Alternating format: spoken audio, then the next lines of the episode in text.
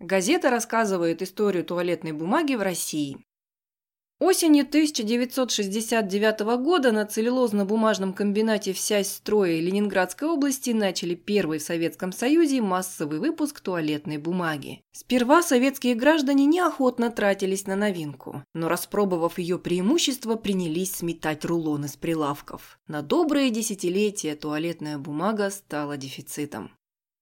В 2019 году США, да и весь мир отмечали полувековой юбилей высадки американских астронавтов на Луну. Отстав в лунной гонке, Советский Союз тоже не стоял на месте. Например, в 1969 году в стране появился легендарный вертолет Ми-24, стоящий на вооружении уже полвека. Однако другое достижение советской промышленности в тот год наконец положило начало решению проблем многих поколений. Отныне граждане ядерной державы могли забыть про нарезанные газетки в уборной. В стране началось производство туалетной бумаги. Как это делали римляне и арабы?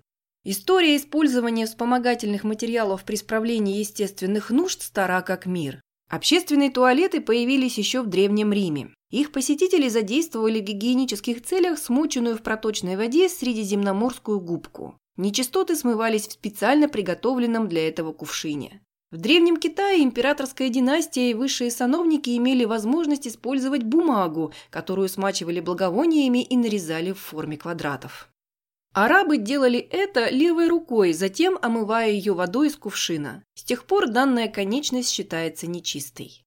На Руси в летний период традиционно прибегали к помощи лопухов. Зимой в ход могла идти солома или даже нижняя часть рубахи. С изобретением книгопечатания и появлением газет в туалетный обиход вошли устаревшие номера. Так, например, в США до начала 20 века издавался справочник для фермеров со специальными отверстиями. Благодаря этим дырочкам его было удобно вешать в туалете и использовать по назначению. Говорят, когда справочник перешел на более плотные виды бумаги, в редакцию тоннами посыпались жалобы читателей. Хотя некоторые фермеры из южных штатов приспособились употреблять для этого дела кукурузные кочерышки. В господских домах Европы в уборной клали льняные платочки. Бумага была слишком дорогой, чтобы использовать ее в качестве подтирки. Тем не менее, в 1751 году англичанин Уильям Уиндем все же перешел на более современный материал, уточняется в книге Люси Уорсли «Английский дом. Интимная история». Устраивая новый туалет в своем доме в Норфолке, он упомянул, что в помещении должно быть место, куда можно было бы поставить свечу и положить бумагу. Новую бумагу на туалетные нужды, естественно, не тратили. В ход шли прочитанные газеты и старые письма, которые рвали на квадратные кусочки, прокалывали в одном углу, нанизывали на веревку и вешали в сортире. Что написал о туалетной бумаге Маяковский? Туалетная бумага была впервые запатентована одновременно в Англии и США, соответственно, Джеймсом Олкоком и Джозефом Гайетти в 1857 году и называлась «Пипифакс». Пачка из тысячи листов стоила 1 доллар, отмечается в книге Леонида Соколова «Инженерные системы высотных и большепролетных зданий и сооружений». Пипифакс не пользовался спросом, народ в основном стеснялся покупать непристойный товар. Попытки поставить производство туалетной бумаги на поток продолжались в течение полувека, но только немецкому предпринимателю Хансу Кленку сопутствовал успех. В 1928 году он создал свою фирму, которую назвал по собственным инициалам Хакли немцу удалось заставить европейцев перестать смущаться. Слоган его предприятия звучал так «Просите Хакли, и вам не придется произносить слова «туалетная бумага». Мягкую бумагу изобрели в 1936 году, сначала выпуская ее в виде носовых платочков для джентльменов. До 1957 года туалетную бумагу изготавливали только белого цвета. Затем появилась туалетная бумага пастельных тонов с рисунком рифленая, многослойная, констатировала Уорсли. В других культурах, в особенности на Востоке, умудряются обходиться без туалетной бумаги. Там не подтираются, а подмываются, и лес таким образом берегут, и отходов меньше. Новинкой 1990-х годов стала ужасная влажная туалетная бумага, ароматизированная, прошедшая дерматологическую экспертизу и суперочищающая, излишество в духе времен заката Римской империи. Из жителей Советского Союза одним из первых увидел настоящую туалетную бумагу Владимир Маяковский. Посетив Париж, поэт настолько впечатлился новинкой, что упомянул ее в стихотворении «Парижанка». В творении Маяковский повествует о даме, которая пудрой подпудрит, духами попрыщет, подаст пипифакс и лужу подотрет. Откуда Хрущев узнавал новости? Его менее продвинутые соотечественники обходились газетами, что было не гигиенично из-за содержания опасных веществ в типографской краске. На протяжении десятилетий советские граждане подтирались правдой или известиями, предусмотрительно вырезая из номера портреты вождей, иначе существовал риск горько поплатиться. Перед самими властимущими и высокопоставленными советскими деятелями подобная проблема, скорее всего, не стояла. В их уборные часто устанавливали биде. Например, такое приспособление было установлено в квартире Сергея Королева, которое сегодня можно увидеть в его доме-музее. К тому же некоторое количество рулонов импортировали из-за рубежа. Туалетную бумагу можно было встретить в домах академиков, представителей богемы или в гостиницах для иностранцев. Тем более небольшое производство было налажено на комбинате в литовском Григишкесе. Объем продукции, правда, мог удовлетворить лишь незначительный круг счастливчиков. Даже Ленин, Сталин и Хрущев, извините, использовали туалетную бумагу, нарезали ее, зато все новости знали, пошутила в разговоре с газетой «Ру» заведующая музеем Сяського ЦБК Татьяна Петрова. Негативный момент, правда, все становилось черным. В типографиях тогда использовали краску, составленную на саже. Если же говорить серьезно, в зависимости от ранга человека пользовались всеми подручными средствами, от травки до шелковых тряпочек. Это еще до революции я имею в виду. К 1969 году на Сяйском ЦБК в Ленинградской области был построен отдельный комплекс по получению санитарно-бытовых бумаг и их переработке. 20 марта смена мастера Николая Прокоповича получила первые пробные метры продукта. Первая в Советском Союзе фабрика санитарно-гигиенического назначения была введена в эксплуатацию. Однако к пуску еще не подготовили фабрику переработки в изделия. Тогда коллектив ЦБК разработал собственный проект, установив на действующих площадках по временной схеме четыре поточные линии по выпуску бумаги. Для этого силами ремонтных служб были приспособлены необходимые помещения, произведен монтаж специального оборудования, налажен и организован промышленный выпуск изделий.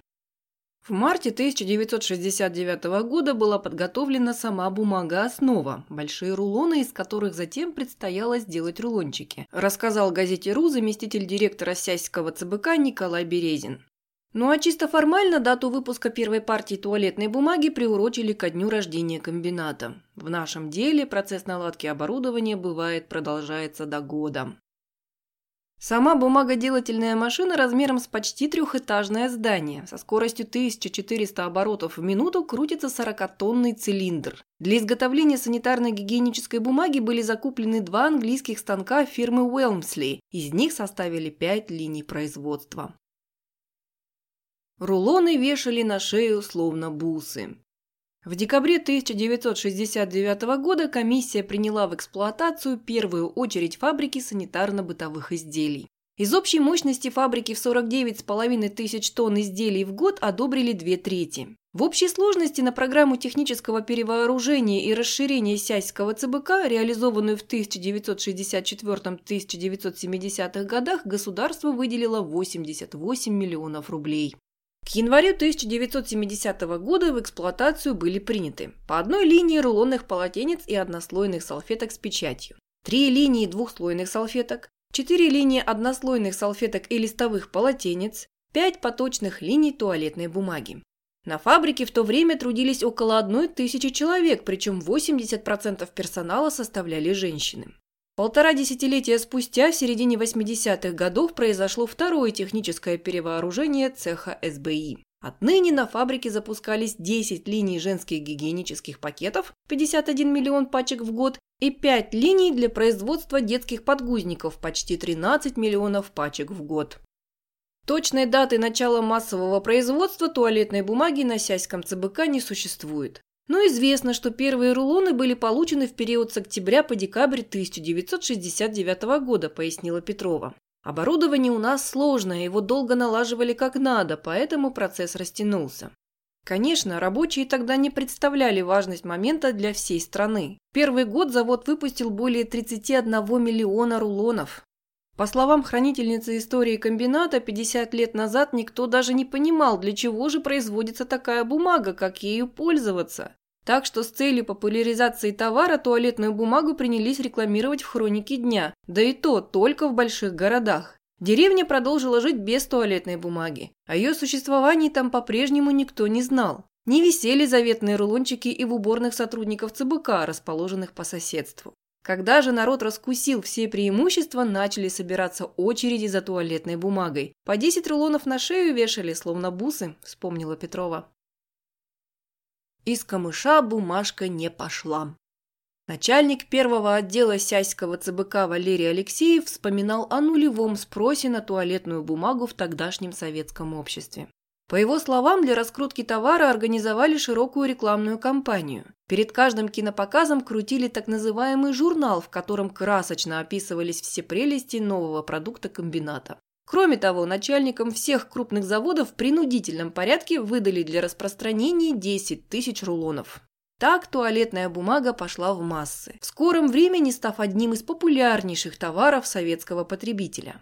Фабрика работала на пределе мощности, но все равно не успевала обеспечить всю страну заветными 54 метрами. Огромные фуры с еловыми бревнами беспрерывно поставляли на ЦБК натуральное сырье. Рулончик туалетной бумаги – это плод длительной работы нескольких цехов, приводила слова Алексеева смена. Сначала бревна в огромном чане отделяют от коры, потом в другом чане мелко рубят. Под действием пары и кислоты из дерева делают специальную массу, из которой уже под прессом создают целлюлозу. Наконец, из целлюлозы делают туалетную бумагу. Мы в основном используем для санитарно-гигиенических целей еловые породы деревьев, хотя пробовали и осину, из нее бумага получается мягче. Немцы научились изготовлять бумагу из тополя, и это выгодно, потому что тополь вырастает гораздо быстрее, чем ель или сосна. А наши коллеги на юге России прогадали. Еще в советские времена они решили делать туалетную бумагу из камыша, но оказалось, что он не вырастает во второй раз, поэтому дело зачахло. Чем хотят заменить туалетную бумагу? Как признавалась тому же изданию жительница Санкт-Петербурга Татьяна Ротшильд, заставшая времена дефицита на туалетную бумагу, приобрести рулон другой когда-то считалось невероятной удачей. Обычно люди вставали в очередь и, отстояв три часа, получали заветные рулончики, число которых было ограничено. Брали столько, сколько разрешали в одни руки. Типичная картина тех лет. Идет человек по улице, а на шее у него, как ожерелье, висят на веревке рулоны туалетной бумаги. И сразу понимаешь, надо срочно бежать туда, где ее продают, вспоминала пенсионерка. Борясь с острой нехваткой товара, в середине 1970-х годов одному покупателю отпускали не более 10 рулонов. Одновременно удвоили объем производства, доведя почти до 67 миллионов рулон в год. Не помогало. И лишь в 1980-е актуальную проблему удалось решить. Современная медицина считает туалетную бумагу устаревшим средством. В наше время в тренде влажные салфетки, хотя они и небезопасны для аллергиков. При проектировании и изготовлении унитазов последнего поколения на сливной механизм устанавливают специальные насадки, которые позволяют обеспечить функцию смыва и очистки частей тела человека тонкими струями воды, подобно устройству биде. В 21 веке туалетную бумагу используют около 30% населения планеты.